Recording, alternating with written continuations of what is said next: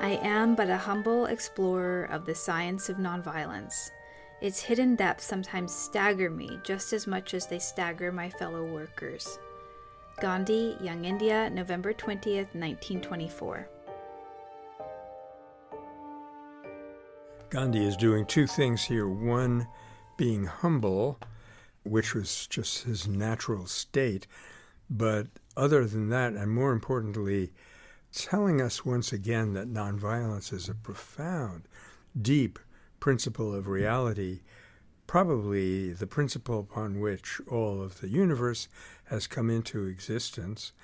And therefore, just to think that it's a question of a technique or uh, even a, a kind word instead of a harsh one, all of which is very good, it only gives us a hint at the incredible depths of the power of nonviolence.